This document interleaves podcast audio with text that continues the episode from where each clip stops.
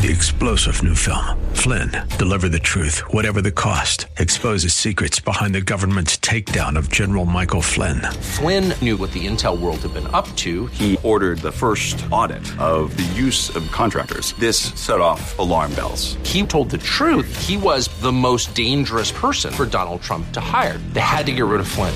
Flynn, deliver the truth, whatever the cost. Available now. Watch it today. Go to salemnow.com. Salemnow.com. Automatic emergency braking systems on new heavy trucks. The National Highway Traffic Safety Administration will also set rigorous testing standards for autonomous vehicles and develop a national database to document automated vehicle crashes. The announcement comes two days after four people were killed in Phoenix when a milk tanker going too fast collided with seven passenger vehicles. Jason Walker reporting. And the leaders of the world's richest countries have agreed to endorse a global minimum tax on multinational corporations. This decision had been widely anticipated after finance ministers earlier this month embraced placing a global minimum tax of at least 15% on big multinationals to stop them from using tax havens. This is SRN News. This is AM 1280, The Patriot celebrating 20 years on air. Brad Carlson here. Happy 20th anniversary, AM 1280 The Patriot. Hey, it's Mitch Berg from the Northern Alliance Radio Network. I'm proud and thankful to be on the air because it's easy to feel like you're all alone as a conservative in a place like the Twin Cities. I just want you to know you're not. Catch the Northern Alliance Radio Network live every Saturday and Sunday from 1 to 3. Join us in welcoming Jack Tomczak to the Northern Alliance Radio Network.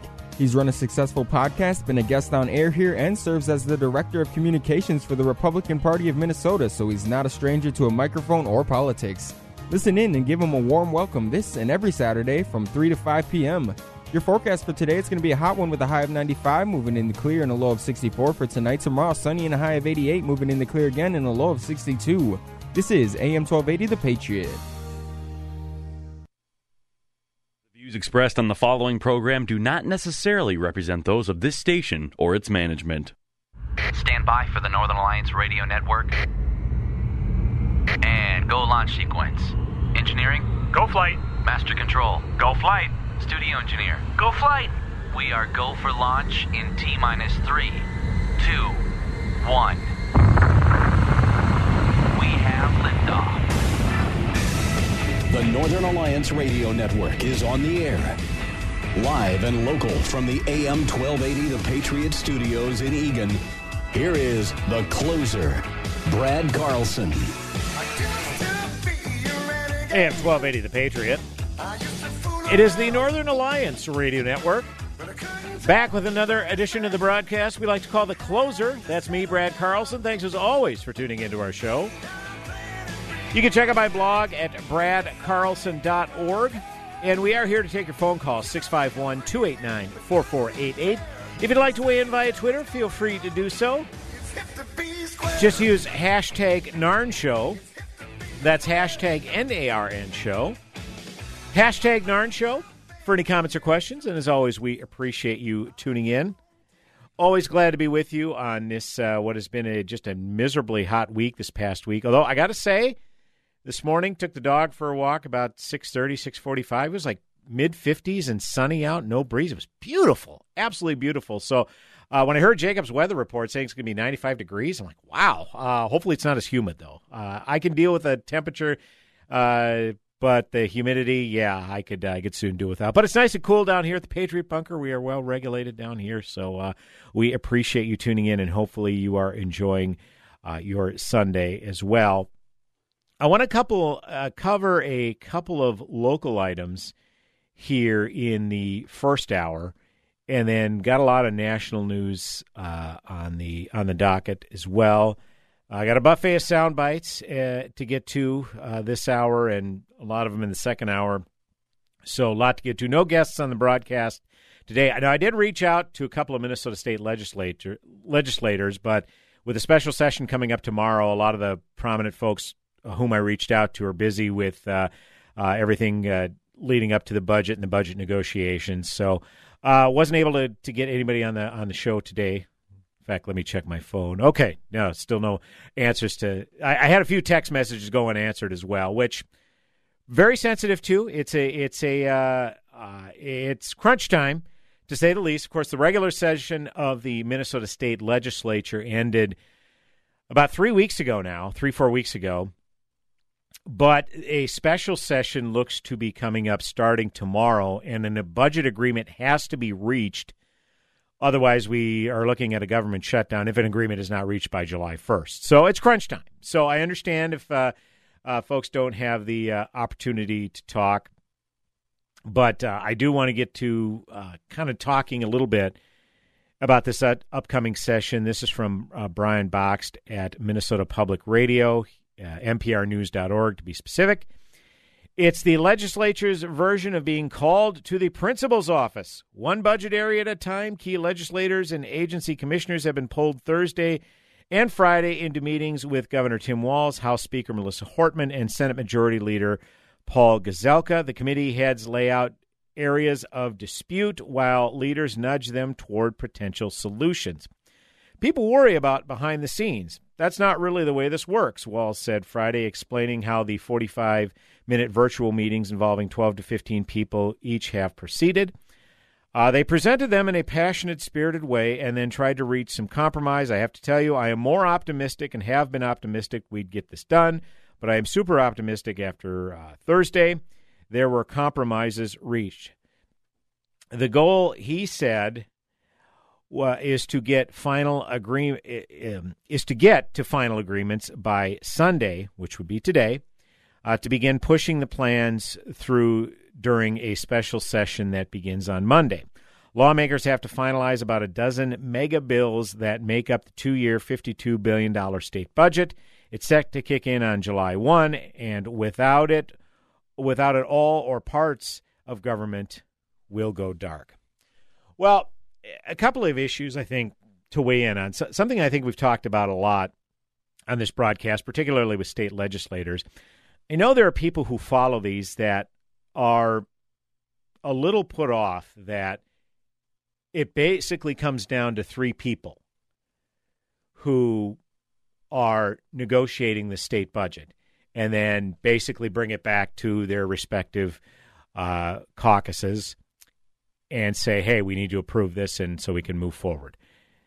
Uh, and it seems like how every budget cycle has gone pretty much the last, you know, since 2011. I remember 2011, it was uh, Governor Dayton's, Governor Mark Dayton's first uh, year as governor, and he had to face an all Republican legislature. And it ended up government being shut down. I think, yeah, it resulted in government being shut down before they were able to reach an agreement. And it seemed like every budget year since then, with the exception of 2013, and the only reason there was no impasse in 2013 is the DFL had complete control in St. Paul, governor's office, Minnesota Senate, Minnesota House. Other than that, it's always come down to they've had to settle it in a, in a special session. Some have been decided early in the special sessions, others maybe later on. And of course, in the case of 2011, there was a government shutdown. Well, the point is that it's essentially come down to three people negotiating these terms. And unfortunately, members of the respective caucuses aren't wild about the terms that are settled. But unfortunately, this is this is what the reality the reality in um, in state government right now in which unless one party controls everything, you're just going to have contentious negotiations. But there was an interesting piece um, in uh, Brian Bakst's piece, and I'll read a little bit down the line. Uh, lawmakers got some encouraging fiscal news this week. Tax collections for May zoomed past projections by about uh, $1.8 billion, in part because of a red hot economy and because of a delayed tax filing issue. The new money won't figure into this debate because monthly tax uh, reports uh, come with uh, volatility. Well, now, here's something that I've always wondered about all of this you know, surplus that they have. You know, because they, they, the DFLers, even up until late into the regular session, were still clinging to the possibility of increasing taxes, which is complete lunacy because where how is it, how did this surplus come about when for a number of weeks during the global pandemic, businesses were shut down uh, and a lot of people were unemployed, and therefore income taxes weren't being collected. So where where did all this money come from? Well, obviously a lot of it came from the federal government. So are we, are we are we really going to be able to count on that kind of money coming in the future? Obviously not, unless there's another global pandemic, which bite my tongue. We we pray and hope that there isn't. So I'm glad for the for the sake of this uh, particular uh, point in the negotiations that that isn't being uh, factored in. But at the end of the day, it's there. There's never, ever, any discussion about making cuts in spending, and it's always used as a cudgel, particularly by the DFL, and of course their media enablers will uh, will give them cover. Is when an automatic increase has gone in for a specific portion of the budget. Well, if Republicans want to reduce that increase, okay, then they're chided as wanting to make draconian cuts. When in actuality, it's still an increase in spending in any area of the budget, but they just want to reduce the, the amount of that increase. And again, it's put out there as, as Republicans want to uh, apply draconian cuts uh, to the budget. And because progressives and their ilk often look at government as some sort of, uh, of deity, okay, you, are messing with their religion. So uh, this is something that is uh, definitely worth keeping an eye on. And another aspect of this, you know, Governor Walz was uh, uh, doing a victory lap uh, earlier today. I think it was a tweet. I can't remember if it was put out last I can't. I don't recall if it was put out last evening or if it was. Uh, let me find it here. I got so many tabs coming up. Uh, open right now. Um, let me find it. Yeah, I don't see the timestamp on this uh, particular tweet. It doesn't matter, but uh, the governor was kind of doing a victory lap, saying the Minnesota State Fair is back. Twins games are in full swing, and Minnesotans are enjoying our state's 10,000 lakes. Things are looking up thanks to those who have done their part by getting vaccinated now let's get now let's all get our vaccine so that we can spend our summer together. You read that and you have to ascertain one thing. The emergency's over. We're no longer in an emergency. But yet, the governor is going to go to the legislature tomorrow and have to ask to have his emergency powers extended.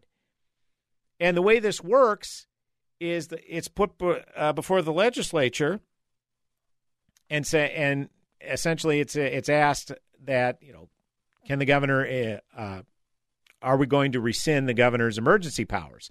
And Republicans have always voted yes, we're going to rescind his emergency powers, and most Democrats have voted no. Now, when the Democrats had a substantial majority in the House last year, they had about a handful of members, five or six members, that voted to take away Governor Walz's emergency powers. But when their majority shrank in the Minnesota House, they didn't have any margin for error anymore. So all of a sudden, those same Democrats that happened to be reelected to the House that were voting to take away Governor Walz's emergency powers, wouldn't you know, they were allowing him to keep them. And from what I understand, as part of the negotiations, the governor, I guess, was considering giving up his emergency powers. So if you're using this as a bargaining chip, how is this an emergency? If you get some of your pet projects put through, how is how can this be considered an emergency anymore? And I like how he worded this tweet, you know, talking about, hey, you know, state fair is back, no restrictions, twins games are in full swings, everybody's out enjoying the, the lakes, things are looking up because people got vaccinated, but we all have to get our vaccine so we can spend the summer together. So he's if I'm reading this right, he's basically saying, well, you know, got to keep the emergency going until everybody gets vaccinated because if there's some people who aren't vaccinated, guess what? We're still susceptible to COVID and could be suscept- and we could still be susceptible to spread. But again, as the governor is wont to do, he avoids the science whenever he's making these statements about COVID. Because those who are unvaccinated, they're the ones taking the risk. Okay? I'm I'm fully vaccinated. I got to the point where it's like, you know what? Once I'm fully vaccinated, I'm living my life, throwing away the face diaper.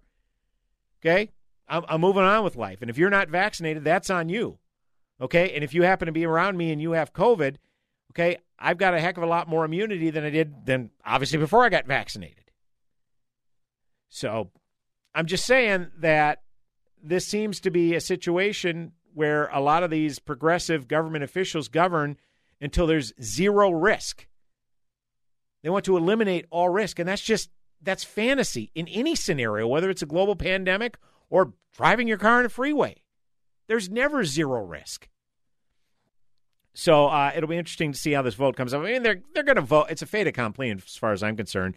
Uh, the the House the DFL House majority is going to vote in the majority to allow Governor Walz to continue his emergency powers, and therefore it'll happen. But because um, both bodies of the legislature have to vote in the affirmative to take away emergency powers, the Senate obviously will. Uh, the House not so much. So uh, looks like special session will start tomorrow. How long it'll take to complete this budget? Well, the governor seemed very optimistic on Friday, but we we shall see. 651 289 4488 is the number to call. You can also weigh in via Twitter at hashtag NARN Show. That's hashtag N A R N Show. Brad Carlson, the closer, coming back with another segment on the broadcast. Go nowhere.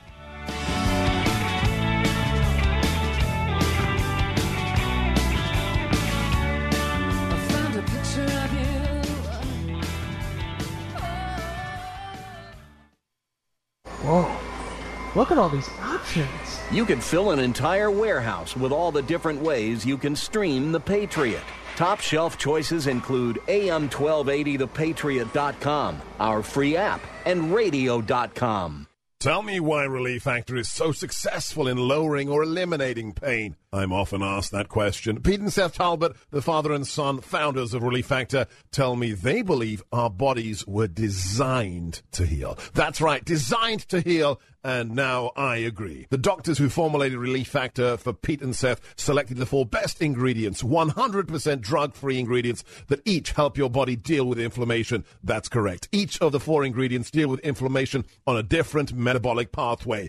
That right there, approaching your pain from four different angles, may very well be why so many Americans find such wonderful pain relief. If you have back pain, shoulder, neck, hip, knee, or foot pain from exercise or even just getting older, you must order the three week quick start now. Discounted to only $19.95 to see if it will work for you too. I think it could. Give your body what it needs to heal itself. Go to relieffactor.com, call 800 500 8384. Relieffactor.com. Diabetes, high blood pressure, anxiety meds, everyone's on them. If you're a 50 year old male, maybe a bit porky, and you may even have type 2 diabetes, a million dollars of term insurance may only cost you about 200 bucks a month. Call Term Provider. Speak with Big Lou at 800 555 2085. Big Lou will find a term life policy for you even if you have type 2 diabetes, are overweight, or have high blood pressure. Term providers help thousands of people like you who think they can't afford term life insurance. To buy a million dollars of affordable term life for you, all you need to do is call Big Lou at 800 555 2085. Lou will make sure the scales are tipped in your favor. Call 800 555 2085. Big Lou will answer your call and work to fit you into a term life policy that you can afford. Remember, Big Lou's like you. He's on meds too. Call 800 555 2085. 800 555 2085. Are you the principal or leader of a Christian or Catholic school? Would you like to fill the empty seats in your classrooms for no cash out of pocket? TwinCitiesTuitions.com would like to team up with you on our tuition program for first year students. You'll be part of a marketing campaign to raise awareness about your school and gain new students for next year and beyond. Again, at no cash investment for your school. Get details by logging on to TwinCitiesTuitions.com. That's TwinCitiesTuitions.com. Salem Surround partners with your business to deliver custom digital marketing solutions. Surround your target audience wherever they engage, search, surf, socialize, or review to keep your business top of mind. Learn more at minneapolis.salemsurround.com.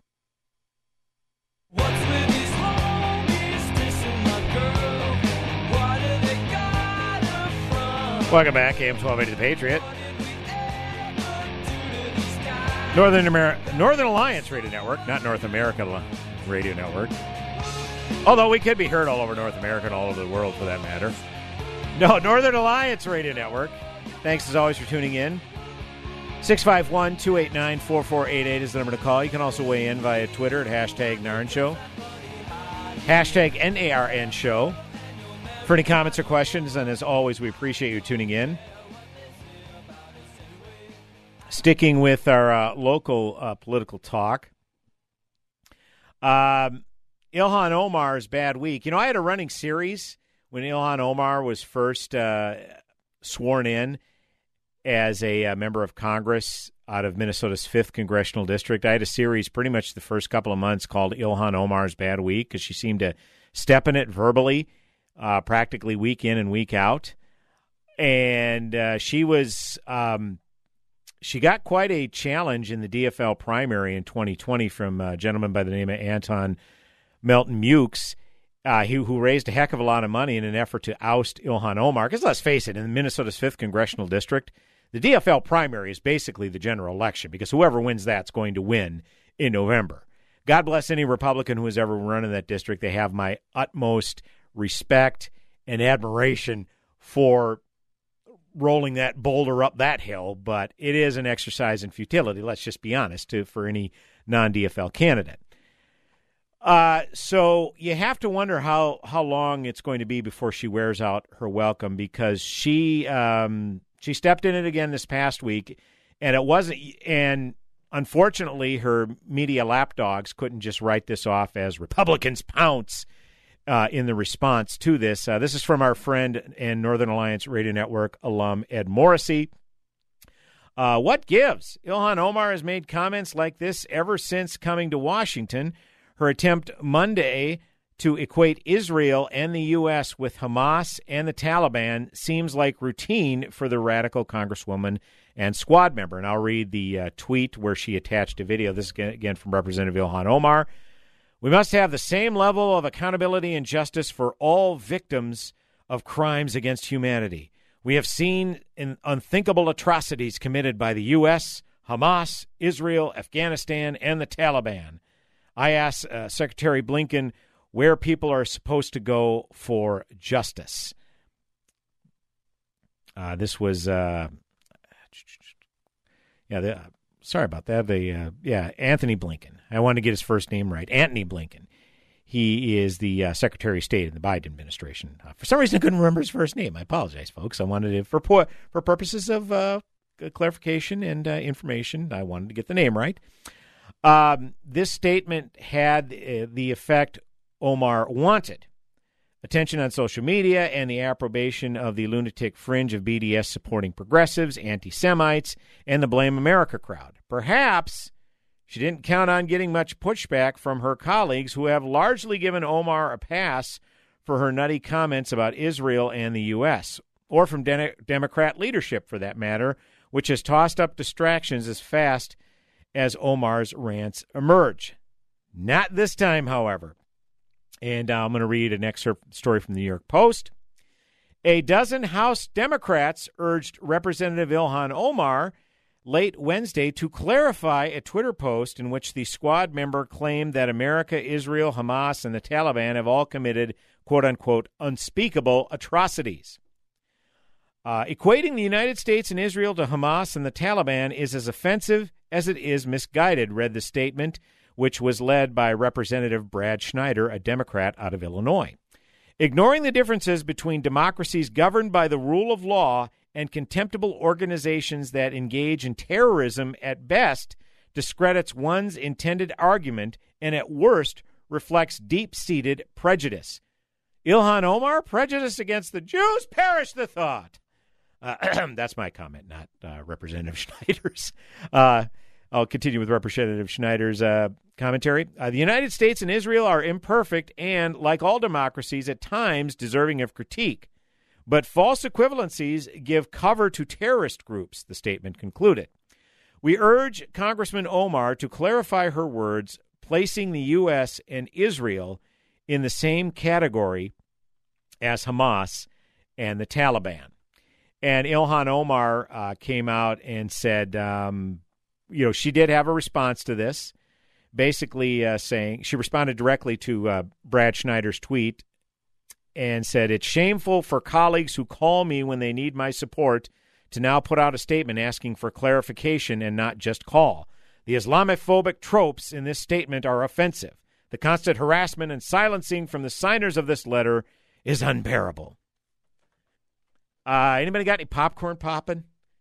Again, they're not able, the media that is, are not able to just write this off as Republicans seize on Omar's comments or Republicans pounce.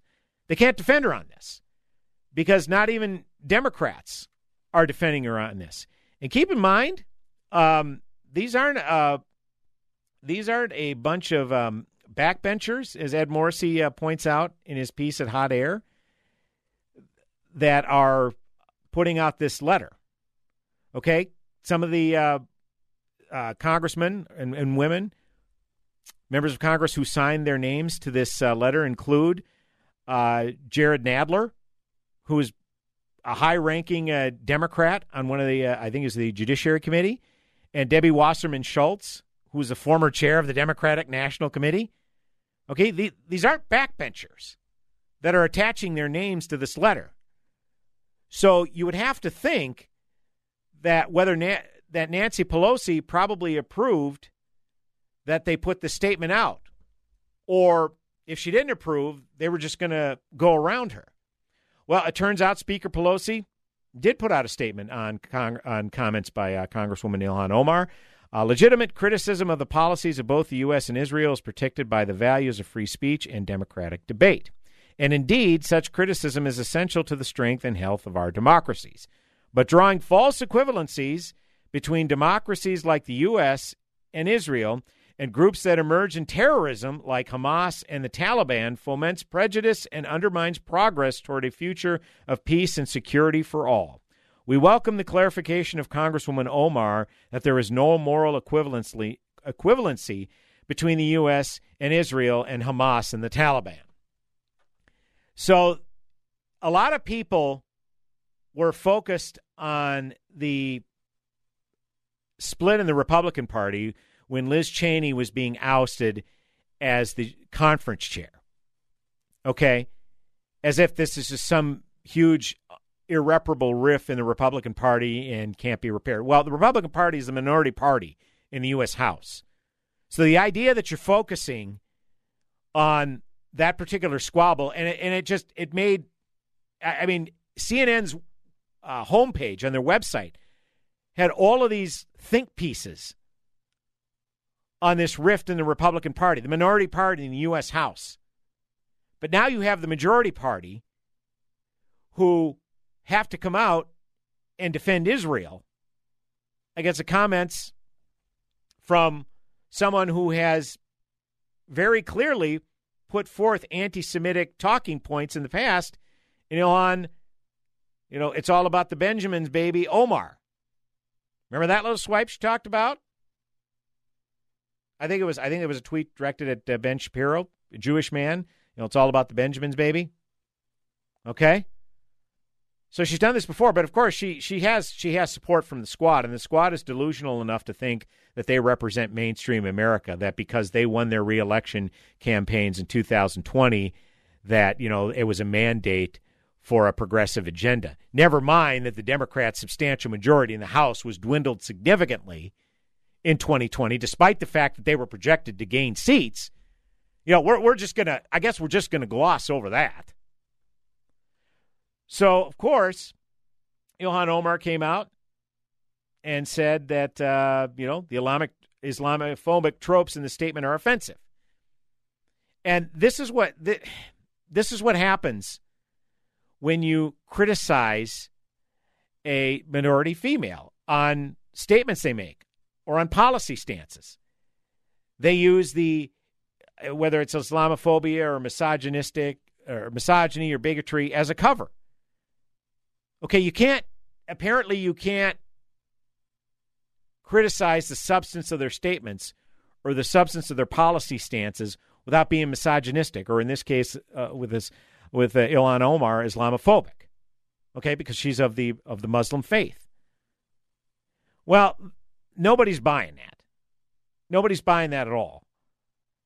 The fact that she's had a track record of making statements like this and was called out, I remember within the first couple of months in early 2019, the Democrat caucus met in the House, and Representative Dean Phillips from right here in, in, in Minnesota, kudos to him, came out and called out Ilhan Omar. Again, this was private. This was a private meeting, but it was leaked that he was still very concerned and very troubled by her comments that came off as anti Semitic. So this is a track record. So you want to know why they didn't call her for clarification? Because she continues to make these statements. So maybe this was used to get her attention. Who's to say? We'll be back in mere moments. AM 1280, The Patriot, Northern Alliance Radio Network with me, Brad Carlson. Go nowhere. Impact Mortgage Corp. DBA Cash Call Mortgage. NMLS ID 128231. Equal housing lender. Not licensed in all states, including New York. Offer based on loans over $250,000. Call 855-657-9910 for licensing terms and restrictions. What's better than a mortgage interest rate and APR in the twos? How about a no closing cost mortgage loan with an interest rate and APR in the twos? That's right. We have no closing cost loans here at Cash Call Mortgage. We pay the title, escrow, and appraisal fees. So if you're looking to save a little cash on your monthly mortgage payment, call Cash Call Mortgage today. Our quotes are always free. If your mortgage rate APR is not in the twos, Cash Call Mortgage could lower your interest rate and save you some cash. What are you waiting for? With low rates and no closing cost options, now is the time to refinance your mortgage. For a free quote to see if you qualify, go to cashcallmortgage.com or call us today. Call 800 931 6651. That's 800 931 6651. 800 931 6651. Do you have Medicare and do you use a CPAP machine? This is a national healthcare alert regarding your CPAP supplies. Using a clean CPAP mask and clean supplies is important to staying healthy. The best way to make sure your CPAP equipment is clean is to get new supplies. If you have Medicare, we have great news. Medicare will pay for you to have new clean supplies every 90 days. We'll even do all the paperwork for you to make sure that there's little to no out of pocket cost to you. And you don't even have to leave your home we provide free in home delivery. So if you're a CPAP user and you have Medicare, staying healthy with new CPAP equipment is easy. Just make this free phone call right now to get started. Sponsored by Specialty Medical. 800 860 4610. 800 860 4610. 800 860 4610. That's 800 860 4614. Now that spring is here, your windshield may be exposed to a few more uh, hazards. So trust your repairs to Advantage Auto Glass. Hi, John Witchko here, owner of Advantage Auto Glass.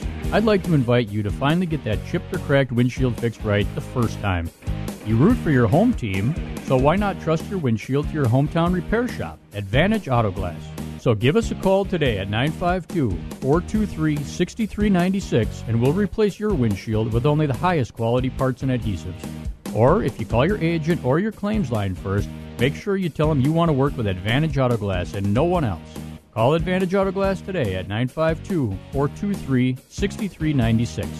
And don't forget, you can schedule your appointment on our website at replacemywindshield.com. That's replacemywindshield.com.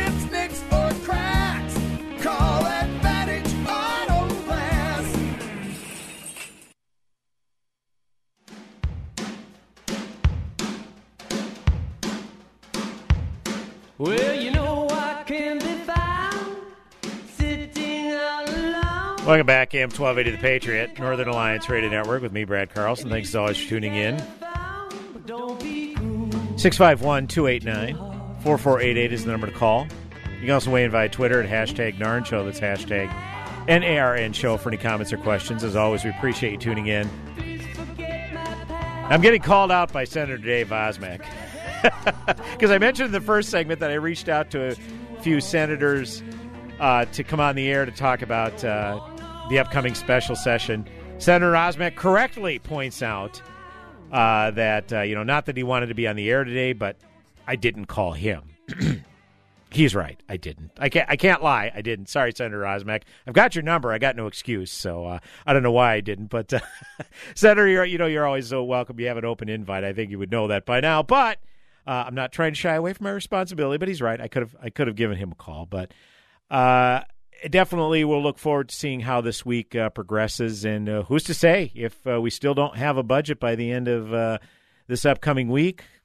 We may still have more to talk about. So, Senator Osmek, you know where to get a hold of me, but we'll, I'll definitely reach out in the very near future. I promise you, sir. So, just having fun here, just having fun on the Northern Alliance Radio Network. We are continuing uh, to talk about Ilhan Omar being called out by House Democratic leadership for uh, basically a false equivalency, and it was a false equivalency, uh, comparing the atrocities committed by Hamas and the Taliban to uh, things that have happened with Israel and the United States. Uh, of course, she had her blind defenders, her fellow squad members like Rashida Tlaib and uh, Alexandria Ocasio Cortez. But uh, uh, Batya Ungar-Sargon with uh, Newsweek made a uh, very excellent point here, and basically saying via Twitter that Omar's response is classic gaslighting. She spent weeks defending Hamas, but now calls it Islamophobic for colleagues to ask about giving cover to terrorist organizations. She says they are silencing her when they are literally asking her to clarify, i.e., to speak. So yeah, that's that's what they wanted. And as I wrapped up last segment, I was saying, you know, this is something, and I recounted an incident from early uh, 2019 when the new Congress, the new uh, Democrat House majority was sworn in. There was a conference, uh, a meeting where a handful of members, uh, specifically uh, Jewish Democrats, saying they were uncomfortable with some of the things that Ilhan Omar has said and don't feel like it was utterly resolved, including uh, Dean Phillips of our own 3rd Congressional District here in Minnesota. So, and unfortunately, details of this meeting were leaked. Okay, it was supposed to be a private meeting, but they've tried to hash this out privately before. And yet she's continued to make insinuations that come across as very anti Semitic. And so when she's complaining about, well, why didn't they just call me personally or privately for clarification? Well, the, apparently that hasn't worked. They've held private meetings before to discuss this, and apparently it hasn't got through. So they figure the only way to really call this out, get this out in the open, and finally have a discussion about it is to call into question, say, uh, Representative Omar, are, are you nuts? Hamas and the Taliban, what they've done, you're putting you're putting Israel and the United States on par with Hamas and the Taliban? Really? Not uh, really understanding uh, that logic there, but we do want to get to a phone caller here real quick. Mark, our good friend, is calling from St. Louis Park. Mark, always good to hear from you, sir. You're on. Brad, thanks for taking my call. Uh, I just uh, just a quick comment. I think after Ilhan Omar's most recent comments, her uh, polling went up 10 percentage points in the fifth district. Is that true?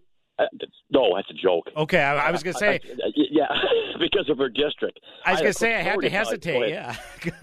I have a quick story. I think I've said it before, but I was I'm Jewish. I was at a synagogue once, and she, after several controversies over a year ago, one of the members said, "Boy, she's going to get primary this time," and she's gone. I said, "Yeah, she'll probably get primaried by someone from Hamas."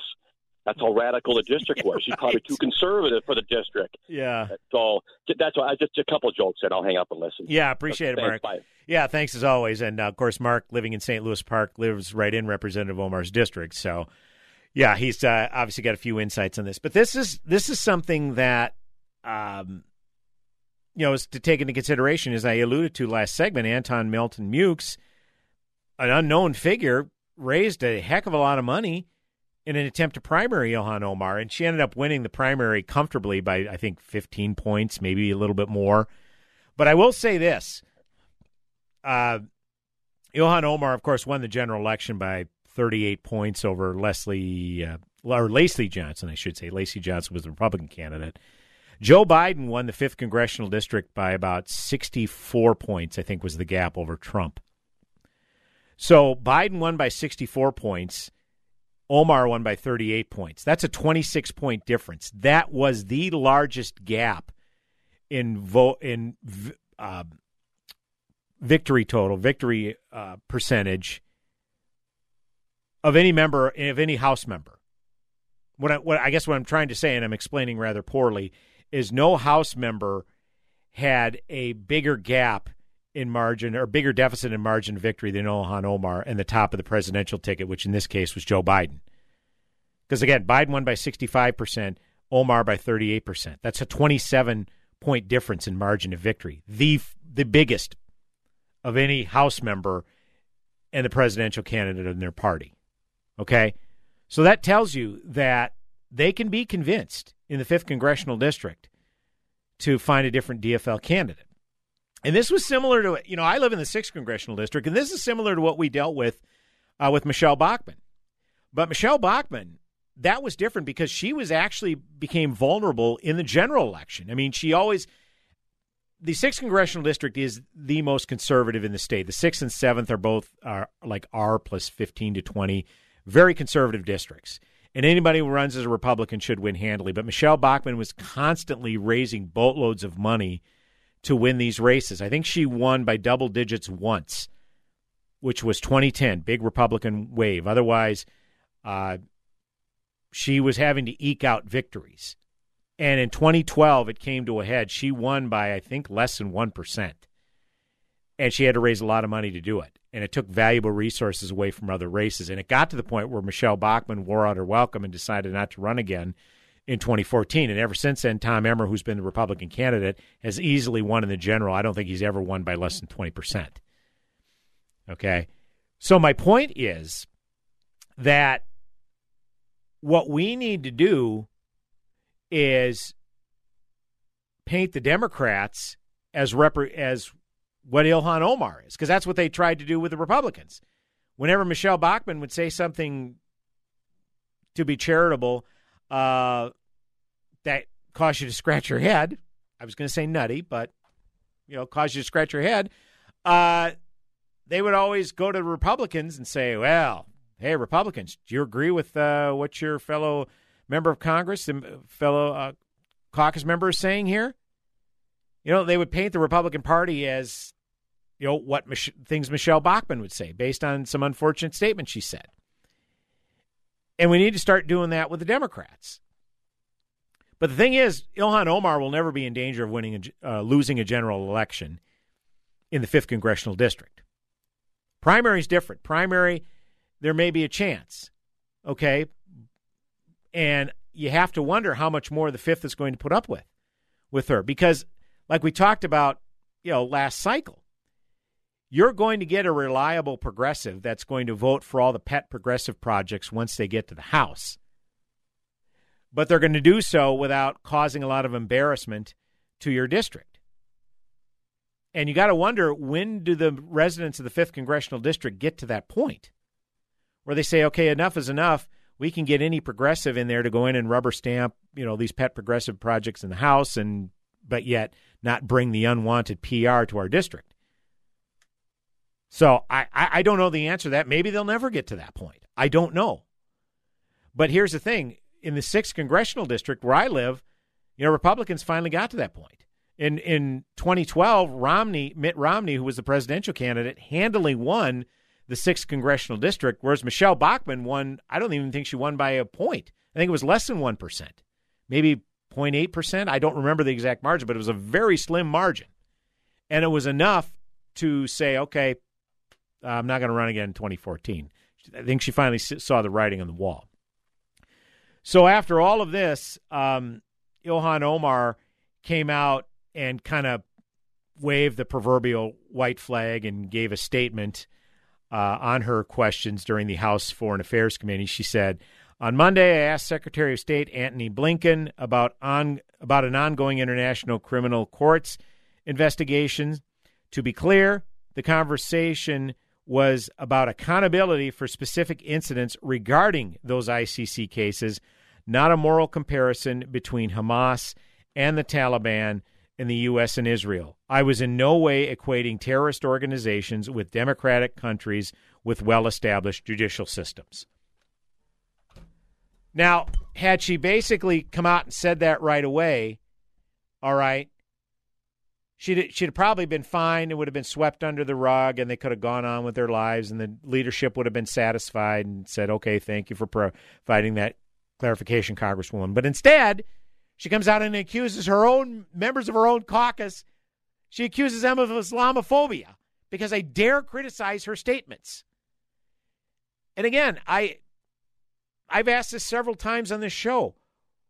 If we disagree with a poli, is it or let me put it another way, is it possible? Is it even possible to disagree with a policy stance of a progressive female elected official? Is that possible without being misogynistic? I'm asking a serious question here. Because this shouldn't have been difficult. When you even had members, prominent members of the Democrat leadership coming out and calling out Ilhan Omar on this. You knew it was bad. But yet the Islamophobia Islamophobia accusation continues to be thrown out. And I love I forget which squad member was, whether it was Tide Potavita or Rashida Tlaib coming out and saying, Well, you know, this is just this is classic. A Muslim woman isn't allowed to speak. Ooh, yeah, she is. She's allowed to speak. She was begged to speak. She was begged to give a clarification. But this idea that you're able to say these outlandish things without consequences, that's not what free speech is. That's not what First Amendment protected speech is. Free speech and for the First Amendment, the, be- the best concept about that is the way to respond to objectionable speech is not by trying to silence your opponent, but by more speech. And that's what happened here.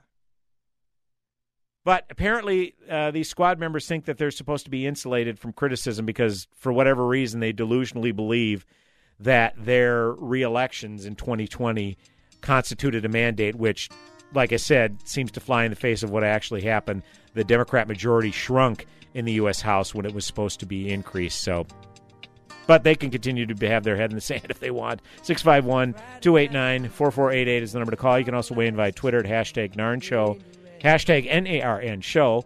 Brad Carlson, the closer, coming back with one final segment this hour. Go nowhere. Situations running through my head.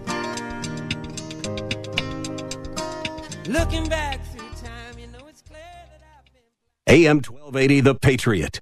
Cool voiceover. Zany sound effect.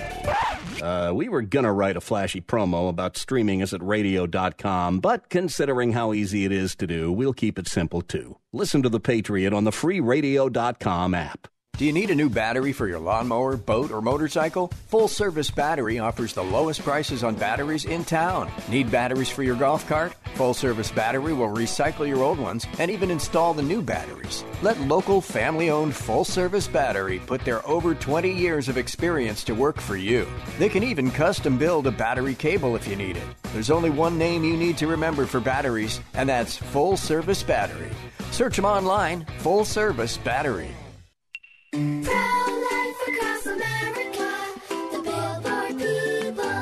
I'm sure glad you're my sister, Addie. Yep, you're my best buddy. Mom says you were their little surprise. What would we do without you? Well, you'll probably get your own gum. Yeah, that's true, but you're worth it. Hello, my name is Carrie. I work with Pro Life Across America, the Billboard people. If you know someone who is pregnant or in need of alternatives to abortion, or needs post abortion assistance, or would like to support the life saving work of Pro Life Across America, please call 1 800 366 7773 or check us out online at prolifeacrossamerica.org. Pro Life Across America, educational, non political, and tax deductible. A baby's heart is beating 18 days from conception. Pro Life Across America, the billboard people. AM 1280, The Patriot, and iHeartRadio. They go together like freedom and the Second Amendment. Listen at iHeart.com or with the free iHeartRadio mobile app. Tell me why Relief Factor is so successful in lowering or eliminating pain. I'm often asked that question. Pete and Seth Talbot, the father and son founders of Relief Factor, tell me they believe our bodies were designed to heal. That's right, designed to heal. And now I agree. The doctors who formulated Relief Factor for Pete and Seth selected the four best ingredients, 100% drug free ingredients that each help your body deal with inflammation. That's correct. Each of the four ingredients deal with inflammation on a different metabolic pathway. That right there. Approaching your pain from four different angles may very well be why so many Americans find such wonderful pain relief. If you have back pain, shoulder, neck, hip, knee, or foot pain from exercise or even just getting older, you must order the three week quick start now. Discounted to only $19.95 to see if it will work for you too. I think it could. Give your body what it needs to heal itself. Go to relieffactor.com, call 800 500 8384. Relieffactor.com.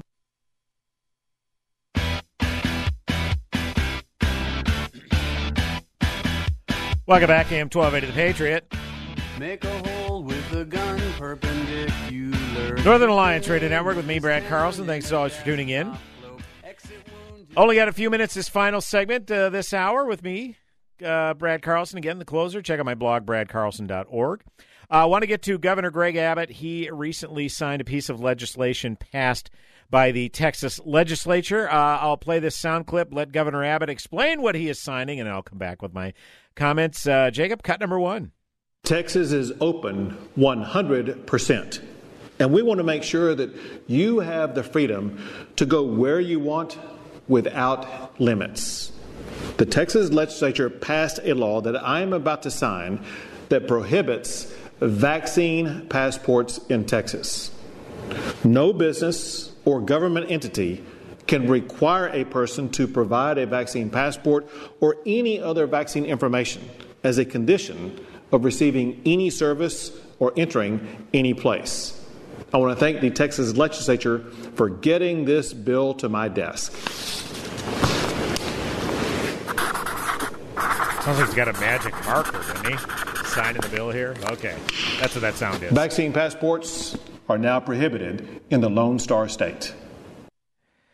Okay. Um, I can't lie. Not a fan of this. Not a fan of this. I am not a fan of this legislation. Uh, I'd be curious to see a Venn diagram of those who adamantly oppose forcing a bakery to design cakes for a gay wedding and those who approve this new legislation in Texas. Now, if people are consistent, in my opinion, the two circles would be kind of the uh, proverbial owl eyes. You ever see the eyes of an owl where they practically are on the opposite sides of the head, the side of their head, right? But I, I'm struggling with this one. I, I I'm curious. How is this different, dramatically different from the you know the the bake the cake bigot philosophy? Now you remember that particular incident, right? Jack Phillips, owner of Masterpiece Cake Shop in Colorado, he declined to use his talents, uh, which is designing wedding cakes, uh, for a gay wedding because he is a, a devout Christian, Bible believing Christian, and therefore opposes uh, gay marriage, and therefore does not did not want to use his artistic talents for something he didn't believe in, and he was sued. Now they never ruled on the actual merits of the case. They what what ended up happening is a Colorado Civil Rights Commission uh, was very hostile to Jack Phillips' faith, and the Supreme Court ruled on that basis, saying, "Well, Colorado Civil Rights Commission, you can't hand down that diktat because you were very hostile to his faith, and he has a right to, you know, have a freely express his religion." Okay. So people would argue, well, Jack Phillips, private business owner, you know, it's his private business, private property, private enterprise. He has a right to run it how he sees fit. And I didn't disagree. But how is forcing a business, prohibiting a business to do something that they might feel safe in doing, i.e., showing proof that you're vaccinated from COVID in order to enter my establishment? Because they may say, we don't want people walking in here that aren't vaccinated and could thus have COVID and spread it to others who may not be vaccinated. Now, I've been down this road several times. If you're not vaccinated by now, you're taking the risk, okay? Because those of us who are fully vaccinated, we have a very, very, very, very high immunity, infinitesimal chance that we can even contract COVID. And if you've had COVID, you've had the antibodies, in addition to being vaccinated, you're almost 100% immune. Nothing's 100%, but you know what I'm saying.